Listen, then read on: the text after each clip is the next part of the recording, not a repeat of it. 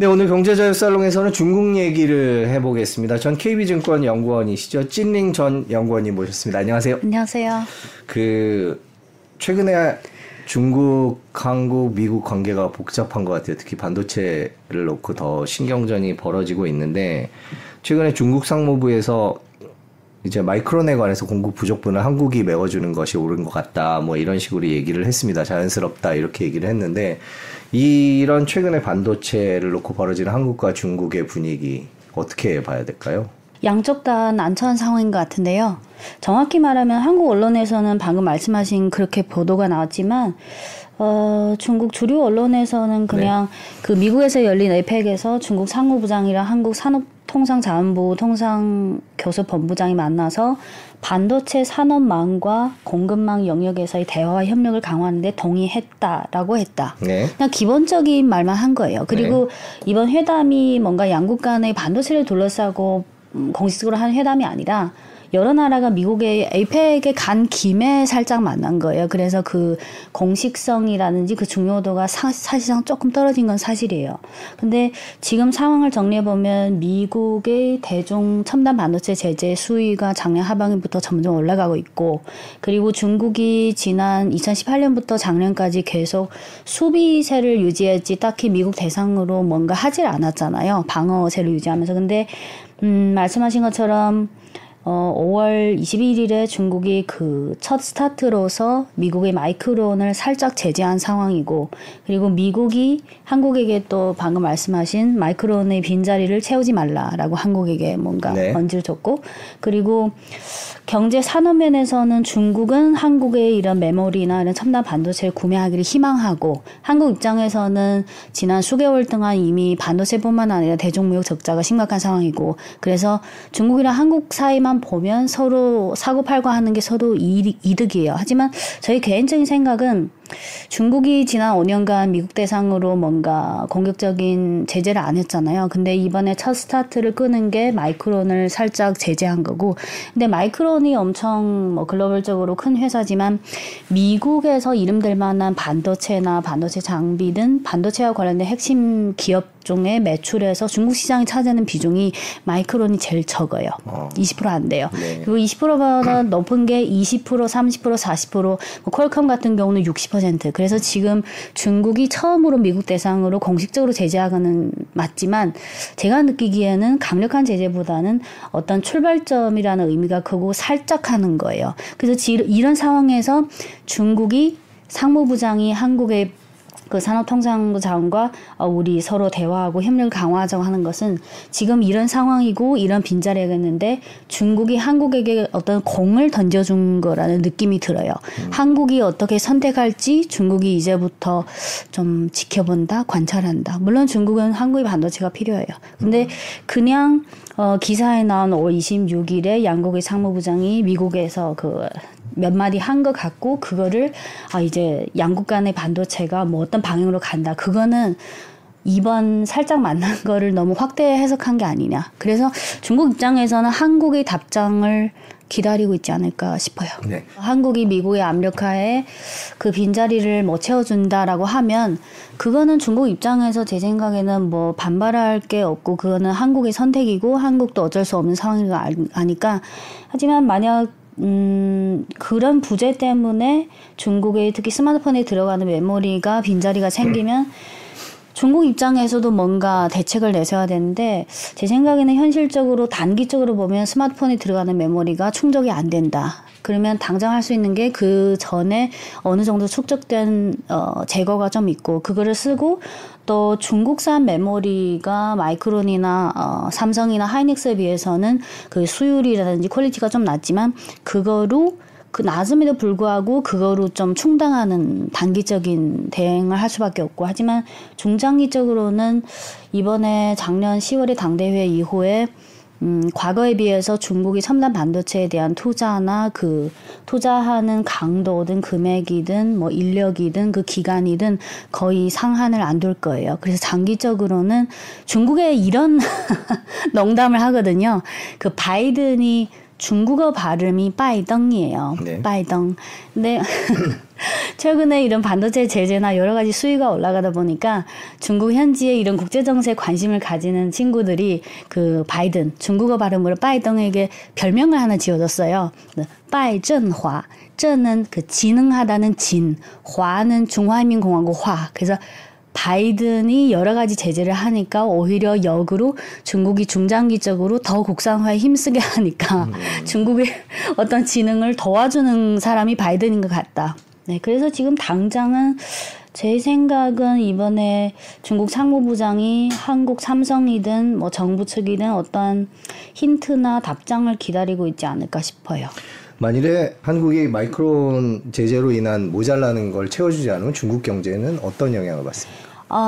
지금은 모든 시선이랑 초점이 다 첨단 반도체에 네. 집중됐으니까 이게 엄청 물론 중요해요. 하지만 중국이든 글로벌 전체 반도체 수요에서 대부분은 일반적인 사양의 반도체예요. 네. 그리고 한국이랑 대만이 가장 잘하는 첨단 반도체는 전체 중국이랑 글로벌 수요에서 20% 좀 안 되거든요. 그래서 중국 입장에서는 당연히 지금 중국 국산 메모리, 첨단 메모리가 아직은 한국이나 미국과 같은 퀄리티가 안 되니까 그 뭐 1년이든 몇 년이든 한국이 그걸 채워주면서 중국이 그와 동시에 국산에 좀 더 노력하는 게 최선의 선택이고 가장 좋은 시나리오지만 뭐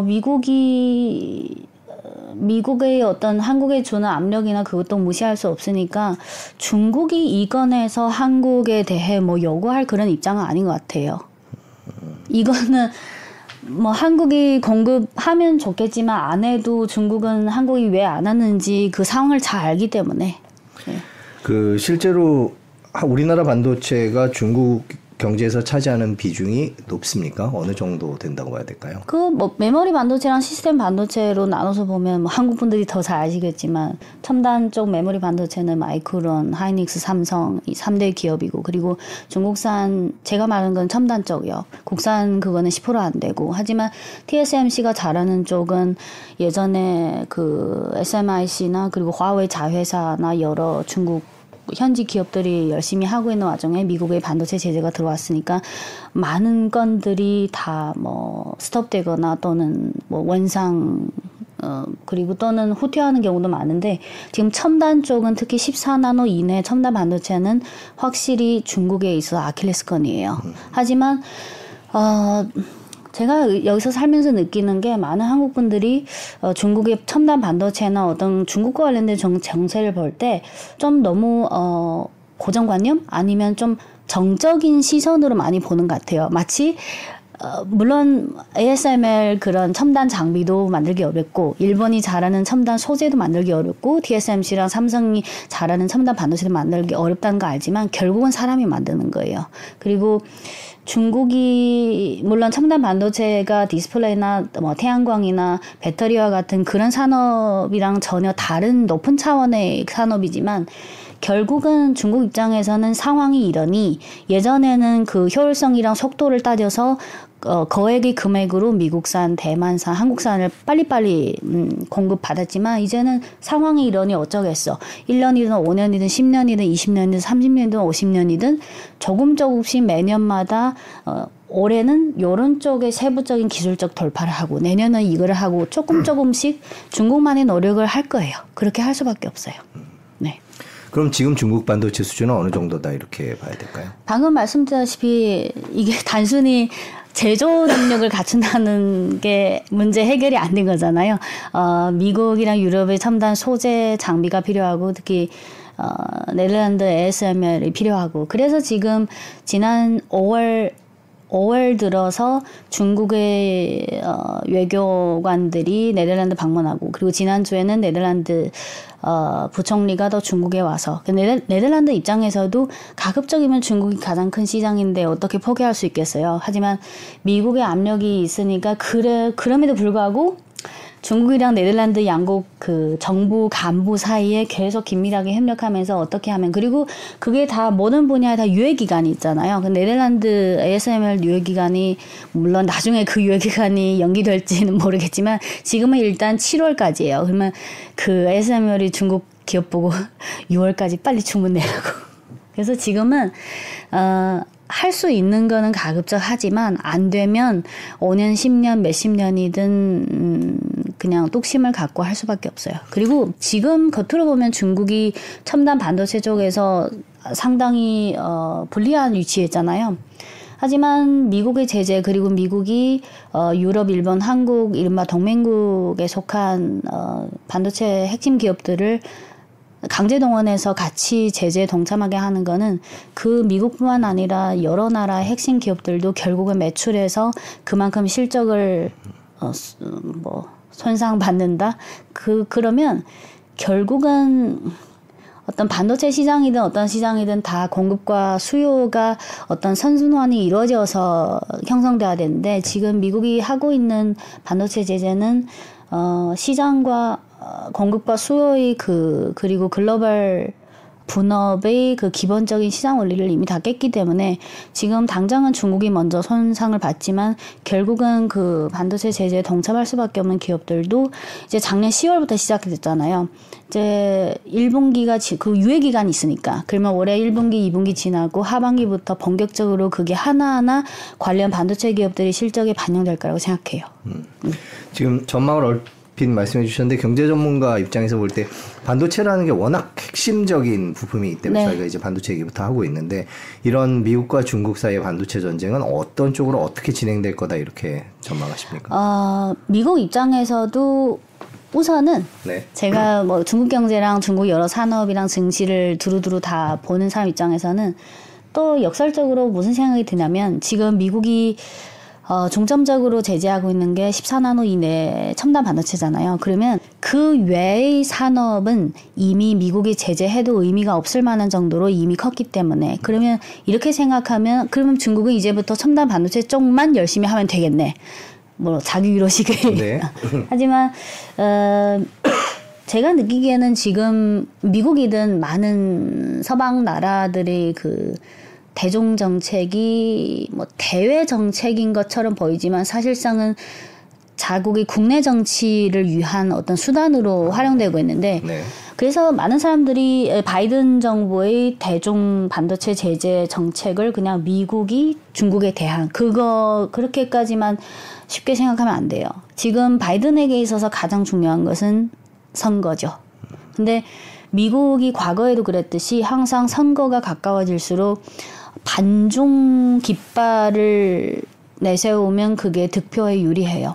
그리고 중국을 제재하는 동시에 사실상 미국의 궁극적인 목적은 여러 동맹국들을 이용해서 궁극적으로 미국 국내 반도체, 첨단 반도체 밸류체인을 구축하는 거잖아요. 그러면 네. 그거는 또 바이든을 지지하는 국민들 입장에서는 아 이게 제조업이 미국으로 돌아오는 거를 위해서 그러니까 이거는 단순히 대중 억제라는 1차적인 목표도 있지만 미국이든 많은 나라들의 대통령이든 정치인이든 그 나라의 근본적인 경제 이익, 산업 이익보다는 그리고 뭐 국민들의 복지나 그 뭐 삶의 질의 향상보다 는 가장 큰 목적이 당장 자기 눈앞에 놓여진 선거라고 생각해요. 우리나라 반도체 산업은 어떻게 해야 되고 어떻게 할 거라고 네. 전망을 하십니까? 지금은 시장 원칙에 따라 수요가 줄고 있는 상황에서 미국의 대중 제재 정책이 겹치다 보니까 한국 기업 입장에서는 더 악영향을 받을 수밖에 없어요. 그래서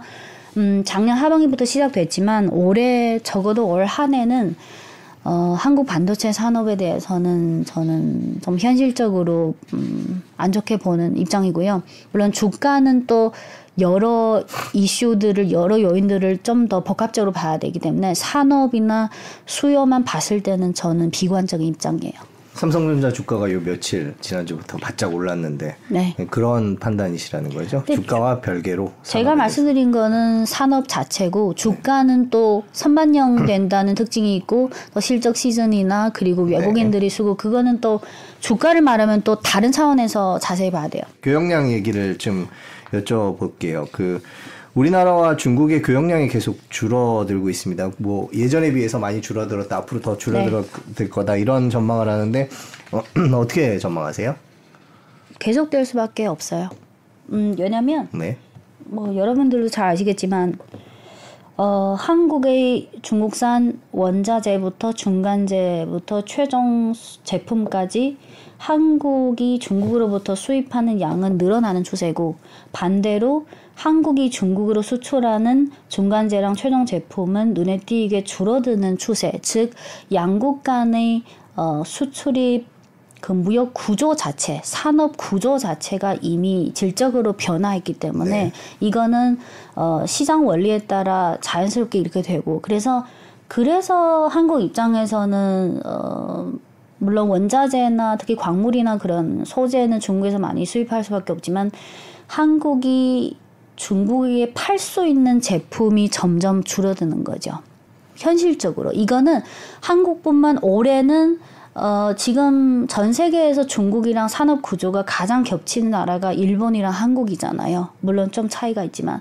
근데 올해는 수치만 두고 봤을 때 한국의 대중 그 무역 YOY 마이너스 수치가 가장 크지만, 올해는 한국 위주로 이렇게 계속될 거고, 내년에는 일본이 그거를 이어받을 것 같아요. 이거는 중국이 뭘 했다기보다는 저부가가치부터 중간 부가가치부터 고부가가치까지, 그 첨단 반도체 제외하고 수많은 일본이랑 한국이랑 겹치는 산업에서 중국이 이미 국산화 가속화가 많이 진전이 돼서, 이거는 산업 구조가 이렇게 됐기 때문에 한국의 대중 그 무역 둔화세는 이거는 이미 네. 산업 구조상 앞으로 계속될 수밖에 없다. 네. 네, 그렇군요. 지금 중국 경제는 상황이 어떻습니까? 요즘 중국 경제. 최근에도 제가 제 유튜브에서 5월에 발표한 4월 중국 경제 지표들을 하나하나 자세히 설명드렸는데, 한마디로 말해서 아직은 과도기에 있다고 밖에 할 수 없어요. 네. 물론 많은 기사에서 작년 12월 7일에 방역이 해제됐으니까 뭐 리오프닝, 근데 저는 작년 말부터 리오프닝이라는 표현 자체가 마음에 안 들었어요. 이게 또 언론에서 쓸데없이 또 그 기대치를 계속 그러면 투자자들 입장에서는 어떤 선택을 할까요? 작년 12월 7일에 방역이 해제됐으니까 우리가 봐야 할 데이터는 작년 말부터 올해 1, 2, 3, 4월까지. 지금 오늘이 5월 30일이죠. 그러면 5월 지표는 6월 중순에 나와요. 그래서 우리가 지금까지 확인해 볼 수 있는 지표는 작년 하반기부터 12월 7일 방역 해제 그 선 기준으로 해서 그 전 몇 개월부터 지금 방역 해제 후 몇 개월. 근데 특히 올해 1월부터 4월까지. 지금이 5월 말이니까 5월까지 발표된 지표가 4월 거예요. 그러면 그 지표 중에 CPI, PPI, 그리고 M1, M2, 그리고 내수 지표, 산업 생산 지표, 고정자산 투자, 부동산 지표, 여러 가지 중국에서 자주 사용되는 지표들을 쭉 보면 기저 효과 때문에 당연히 작년 하반기보다는 좋죠. 또는 작년 상반기, 또 작년 3월 28일부터 5월 말까지는 상해를 비롯해서 봉쇄란 도시 많고 그랬었죠. 그러니까 네. 1분기 수치는 그 기저 효과를 반영하더라도 당연히 전년 동기보다 잘 나와요. 하지만 조금 실망스러운 부분은 그래도 그 기저 효과를 제외하면 실질적으로 좀 개선된 거는 좀 약하네. 물론 기사에는 5월 노동절에 사람들이 어디 관광지에 가서 인산이네. 그거는 그냥 그 순간에 그거고, 또 그러면 개인 투자자들이 또 잘못 유도당해요.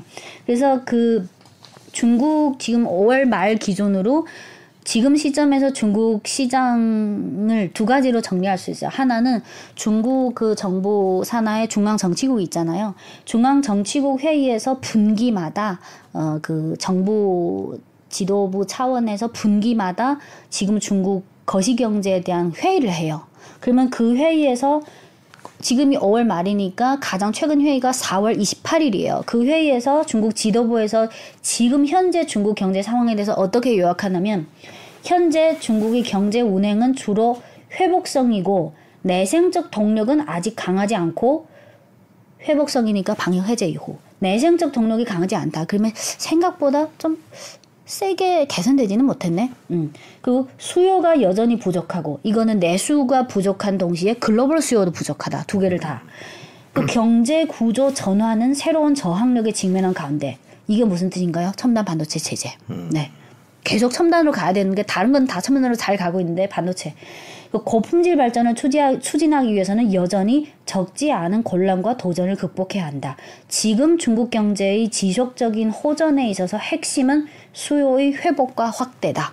그러면 핵심은 수요의 회복과 확대인데 아직은 생각보다 기대보다 수요의 회복이 좀 강하지 않다. 그 수요의 회복은 중국 GDP의 50에서 60%를 차지하는 중국 내수 시장 외에 선진국, 동남아, 중동, 아프리카, 라틴, 유럽 전 세계 글로벌 성장률이 떨어진다는 거.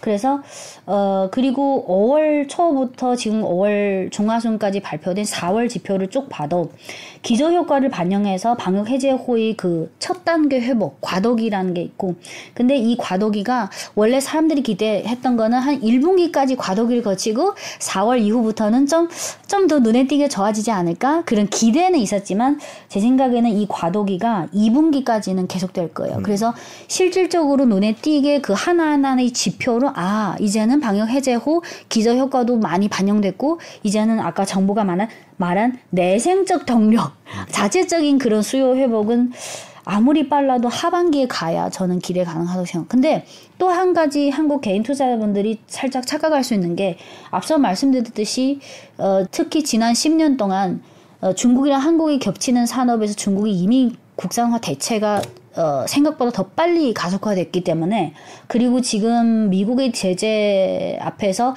중국의 국산화 가속화 의지가 더 강하고 더 많이 노력하고 투자했기 때문에 이런 양국 간의 경제 산업 구조의 변화 때문에 중국이 설령 하반기에 중국 국내 내수 소비가 상반기에 비해서 많이 회복됐다 하더라도 그 수혜는 대부분 중국 기업이 가장 많이 수혜받고, 그리고 중국 기업이 아직 못하는 해외 기업. 근데 한국은 중국이라 물론 한국 첨단 반도체는 잘하지만 그거는 전체 일부이고, 그래서 한국이 수혜받을 만한 부분은 좀 기대치를 좀 낮춰야 될 것 같아요.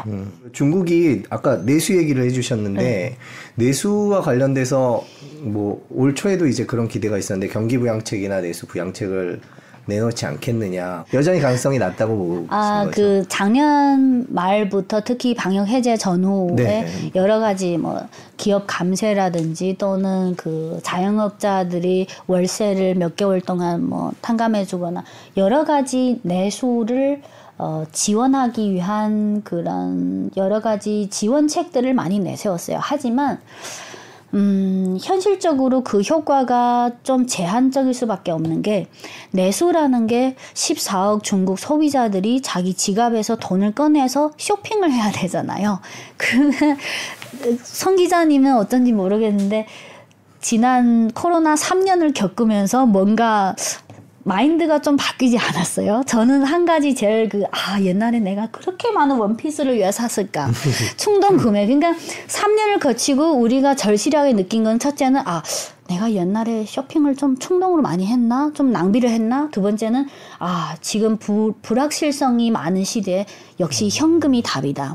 그래서 코로나 3년 동안 중국인 또 연말 연초에 방역 해제 전후에 한국 그 많은 뭐 연구원이나 그 언론 기사를 보면 중국 14억의 그 저축률이 얼마나 높고 저축률이 높고 저축 금액이 3년 동안 쌓인 건 맞는데 3년을 겪으면서 중국인들이 소비에 대한 마인드나 그런 것도 많이 변했기 때문에 그 돈이 은행에서 다 내수 소비로 전환, 그거는 너무 순진한 생각이라고 생각해요. 오히려 내구재 소비, 특히 가격대가 좀 있는 소비에 대해서는 좀 더 신중하고, 그리고 한번 샀으면 사실 전자제품이나 그런 내구재 소비는 교체를 빨리 해야지 소비가 순환되는데 내구재 소비, 가격대가 있는 그런 소비는 사실 옛날에는 뭐 2, 3년, 지금은 그 교체 기간이 더 길어졌다는 게 현실이에요. 네. 그리고 중국에 뭐 전자상거래 업체들이 많은데 공통점은 다 전자상거래 플랫폼이지만 예를 들어서 찡동 같은 경우는 다 정품으로 가격대가 좀 있는 브랜드 위주로 그 본사 그런 판매로 많이 하고, 핀도어는 먹고 마시고 일상적인 필수품 위주로 단체 구매를 많이 해서 좀 할인을 많이 하고, 근데 코로나 3년뿐만 아니라 코로나 이후 올해 상반기를 봐도 코로나 전에 비해서 이 3대 전자상거래 시장 점유율만 합치면 90% 이상이거든요. 그러면 이 3개를 봐도 코로나 전에 비해서 1인당 쇼핑 금액이 내려갔어요. 네, 원래는 이론적으로는 코로나 전까지 100%까지 안더라도 어느 정도, 근데 확실히 코로나 3년을 겪으면서 사람들의 소비 마인드나 소비 능력이든 습관이가 조금 많이 변한 것 같아요. 그래서 방역 해제됐다고 해도 아 이제 코로나 전으로 그거는 너무 순진한 생각이에요. 중국 소비 시장이 금방 살아날 것 같지는 않다 이렇게 그냥 보고 계신 거예요? 점진적으로. 네. 정부가 뭔가 추가로 더 할 거는 없다고 보고 계시나요? 이게요.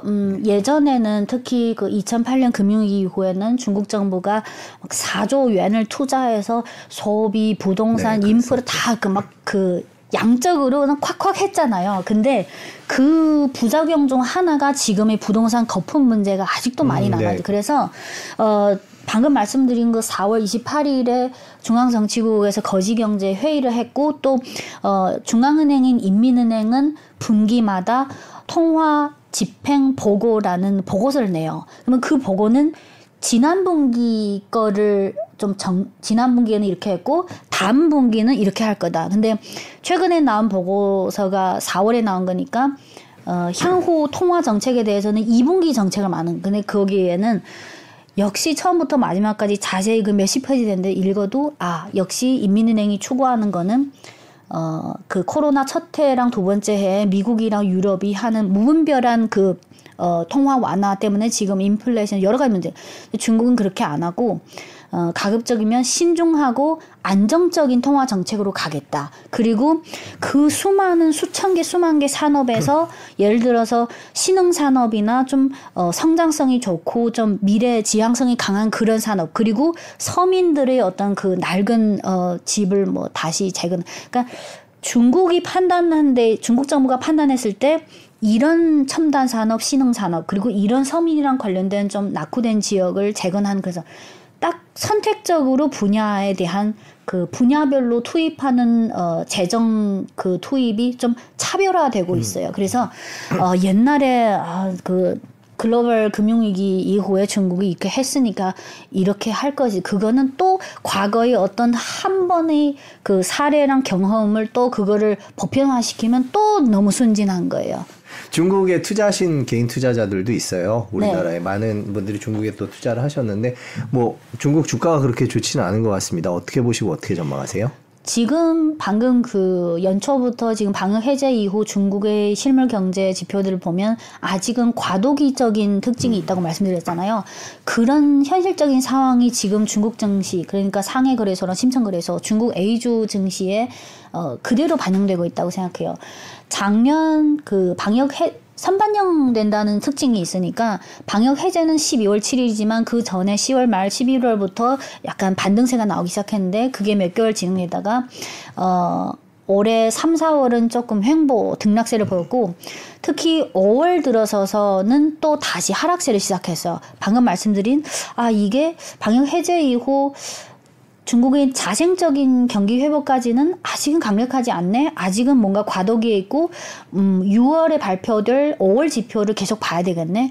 혹시 상반기뿐만 아니라 하반기에 가서야 뭔가 뚜렷히 개선되지 않을까. 그런 중국 현지 관망세가 농후하기 때문에 지금 중국 증시가 어떤 너무 급락 또는 급등 이런 뚜렷한 방향성이 없이 횡보하고 또 하루 이틀 상승하면 또 하락하고. 근데 개인 투자 입장에서 원하는 거는 뭐 하락이든 상승이든 뭔가 명확한 방향성이 있고 그 방향성 중에서 요런 산업은 오르고 요런 산업은 이익 실현, 그게 명확해야 되는데 지금은 증시가 명확한 방향성이 없는 데다가 중국에서 잘 나가는 몇 개 산업이 올랐다 왔다 그냥 순환하는 그런 순환 장세가 나오고 있어서 좀 재미없어요. 그래서 저는 그래서 그 중국 증시에 투자하는 경험이 많은 사람도 있고 지금 중국 경제나 증시를 공부하는 사람도 있지만 지금 5월 말 현 시점에서는 굳이 지금 들어갈 필요는 없다고 생각해요. 이제 6월 가서 5월 지표가 나와서 이 경기 개선의 과도기가 어느 정도 좀 더 명확한 방향성이 나올 때 그때 가서 하는 게 낫다고 생각해요. 네. 그렇군요. 앞으로 한국과 중국 경제는 어떤 방향으로 어떻게 갈 거다 이렇게 전망을 하세요? 앞서 말씀드렸듯이 양국 간의 경제 산업 구조의 변화가 이미 양적인 변화에서 점점 질적인 변화로 갖고 있는 게 기정사실이라서 네.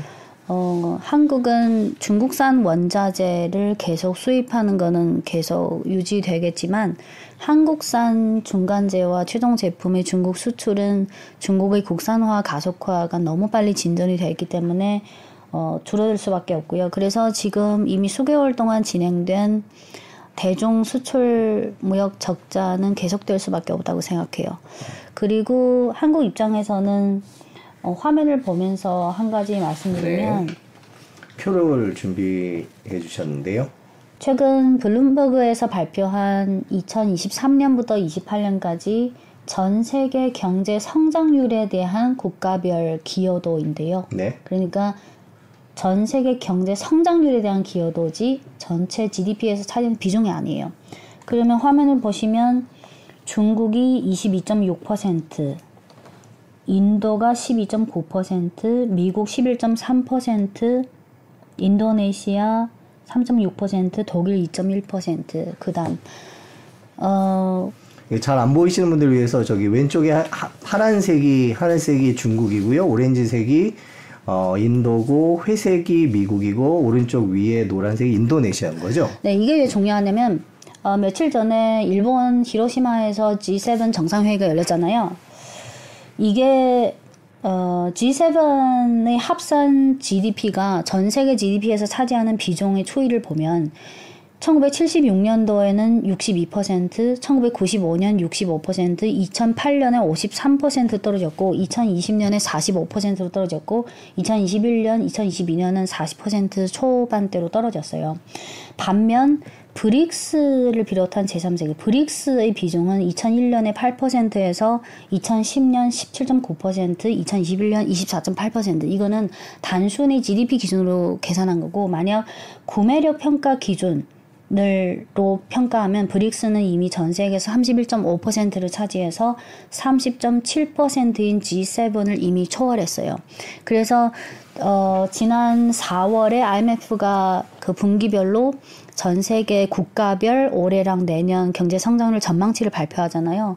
올해랑 내년의 글로벌 성장률에 대한 기여도를 보면 선진국, 특히 G7을 비롯한 미국이나 유럽 선진국은 전 세계 글로벌 성장률에 대한 기여도가 사실상 마이너스고, 올해뿐만 아니라 아까 표에서도 보여드렸다시피 중국, 인도, 인도네시아 이런 신흥국들이 제3세계 아시아 나라들이 결국은 올해뿐만 아니라 내년 향후 수년간 글로벌 경제 성장률을 이끄는 힘이에요.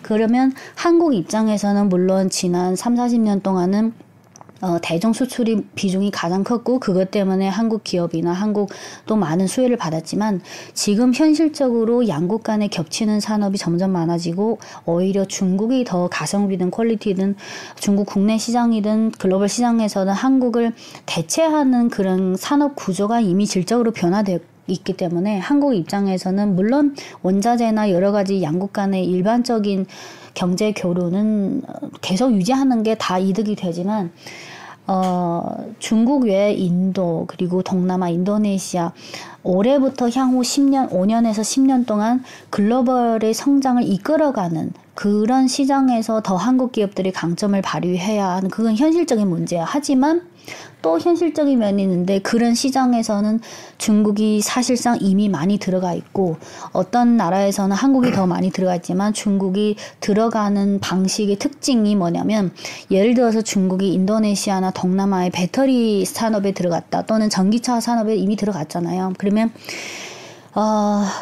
나라마다 다르지만 한국은 예를 들어서 자동차든 배터리 기업이 현지에서 공장을 세워서 거기 현지에 판매한다. 또는 그거를 또 다른 나라 수출하는데 중국은 그것뿐만 아니라 밸류체인 그 인도네시아 광물 밸류체인의 그 업스트림 단계에서 중간 단계에서 그 업스트림, 미드스트림, 다운스트림 이렇게 풀 밸류체인으로 지분 투자를 하든 생산 공장을 지으든 밸류체인으로 전체적으로 투자하는 그런 전략을 지금 글로벌에서 응용하고 있기 때문에 그래서 한국 입장에서는 중국뿐만 아니라 뭐 선진국은 사실상 글로벌 성장률을 견인하는 힘이 점점 약해지고 있어서 중국 외에 다른 신흥국에 더 공격적으로 적극적으로 지금 빨리 진출해야지.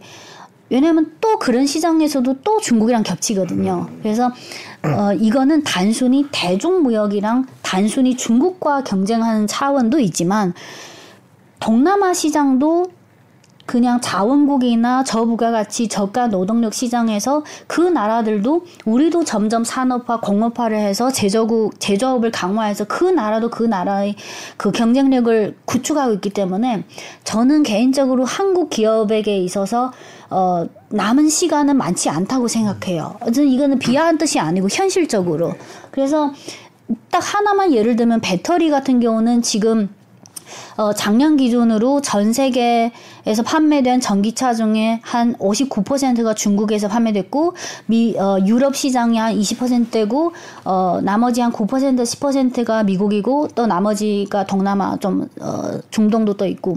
근데 배터리만 두고 봤을 때 이거는 예를 들어 배터리만 두고 봤을 때 중국 시장은 어차피 중국산 배터리 중국 현지 배터리 업체가 중국의 99% 이상의 시장 점유를 차지해서 이거는 한국이랑 무관한 시장이에요 이미. 근데 반대로 미국 시장은 미국 정부의 IRA 정책이나 이런 것 때문에 중국 시장이 못 들어가니까 일본 기업이 들어갔지만 비중이 작고 미국 시장은 전체 글로벌 전기차에서 비중은 낮지만 지금 미국의 전기차 시장은 제가 느끼기에는 3, 4년 전에 중국 시장이 거든요. 지금 중국의 전기차 시장은 보급률, 그러니까 신차 판매 중에 한 10대 중에 3대는 전기차예요. 유럽은 10대 중에 한 3몇 대는 전기차고 미국은 10대 중에 한 대에서 최대 2대. 그러면 중국은 딱 3, 4년 전에 그 비율이거든요. 그러면 미국 시장은 어차피 정책적인 장벽이 있으니까 중국이 못 들어가니까 한국 기업이 이미 한국 3사가 들어간 이상 이 3, 4년 동안은 풍부한 그 주문이 이미 확보됐기 때문에 잘 먹고 잘 사지만 시간이 더 흘러서 결국은 전기차는 대중화되고 중국은 작년부터 이미 전기차랑 배터리 치킨게임 가격전이 시작됐어요. 중국 국내에서. 그러면 한국 기업은 지금 미국 시장을 점령한 듯하고 3, 4년 동안은 잘 먹고 잘 사겠지만 그 후에도 한국 3사 간에 또 경쟁이 치열해지고 그래서 미국 시장은 한국 기업이 차지하고 중국 시장은 중국 기업이 차지하고 물론 중국이 미국보다 훨씬 규모가 크고 그러면 나머지 글로벌 시장에서 중국이랑 한국 배터리 업체가 경쟁하는 시장은 유럽, 동남아 심지어 시간이 더 흐르면 중동도 지금 전기차거든요. 아프리카, 라틴 그건 또 시간이 걸리고 하지만 지금 중국의 CATL을 비롯해서 이미 유럽에 진출한 기업이 한 4개에서 5개 있는데 CATL 같은 경우는 독일의 공장이 있고 헝가리의 공장인데 독일 공장은 아주 규모가 작고 헝가리는 좀 규모가 크고 이미 건설 중인 게 있고 이제 건설을 마무리하고 향후 언젠가는 그 가동이 시작될 거예요. 그러면 유럽 시장에서 또 중국이랑 한국이 경쟁하게 될 거고 동남아 시장이 또 중요한 잠재력이 있는 시장. 그러면 인도네시아든 태국이든 이런 시장에 중국의 CATL이나 BYD를 비롯해서 이미 들어가서 열심히 하고 있고 한국 기업도 들어가 있어요. 하지만 객관적으로 보면 지금 당장은 한국 기업이랑 중국 기업이 경쟁하는 것 같지만 유럽 시장이든 동남아 시장이든 또 그 후에 그 신흥시장이든 그 나라의 1인당 GDP나 소비 능력으로 봤을 때 중국의 가성비가 좋은 전기차랑 배터리가 더 수요가 많을까요? 아니면 한국의 현대 전기차랑 LG 그 중국보다 가격대가 높은 게 그 수요가 더 많을까요? 이거는 이미 수년 후의 그 산업 구조는 이미 정해져 있다고 생각해요. 그래서 지금 제가 느끼기엔 제가 옛날에 그 한국 기업에도 있었고 일본 기업에도 있었는데 중국은 점점 개혁 개방 40년 됐잖아요. 옛날에는 저가 노동력으로 접근해 이제는 10년 전부터 중국이 어떤 산업에 마음 먹고 들어가면 일단 중국 국내에서 5년에서 10년 동안 이 큰 14억의 영광로에서 막 열심히 해서 시킨게임 뭐 해가지고 100개 기업에서 몇 개 기업으로 줄어요.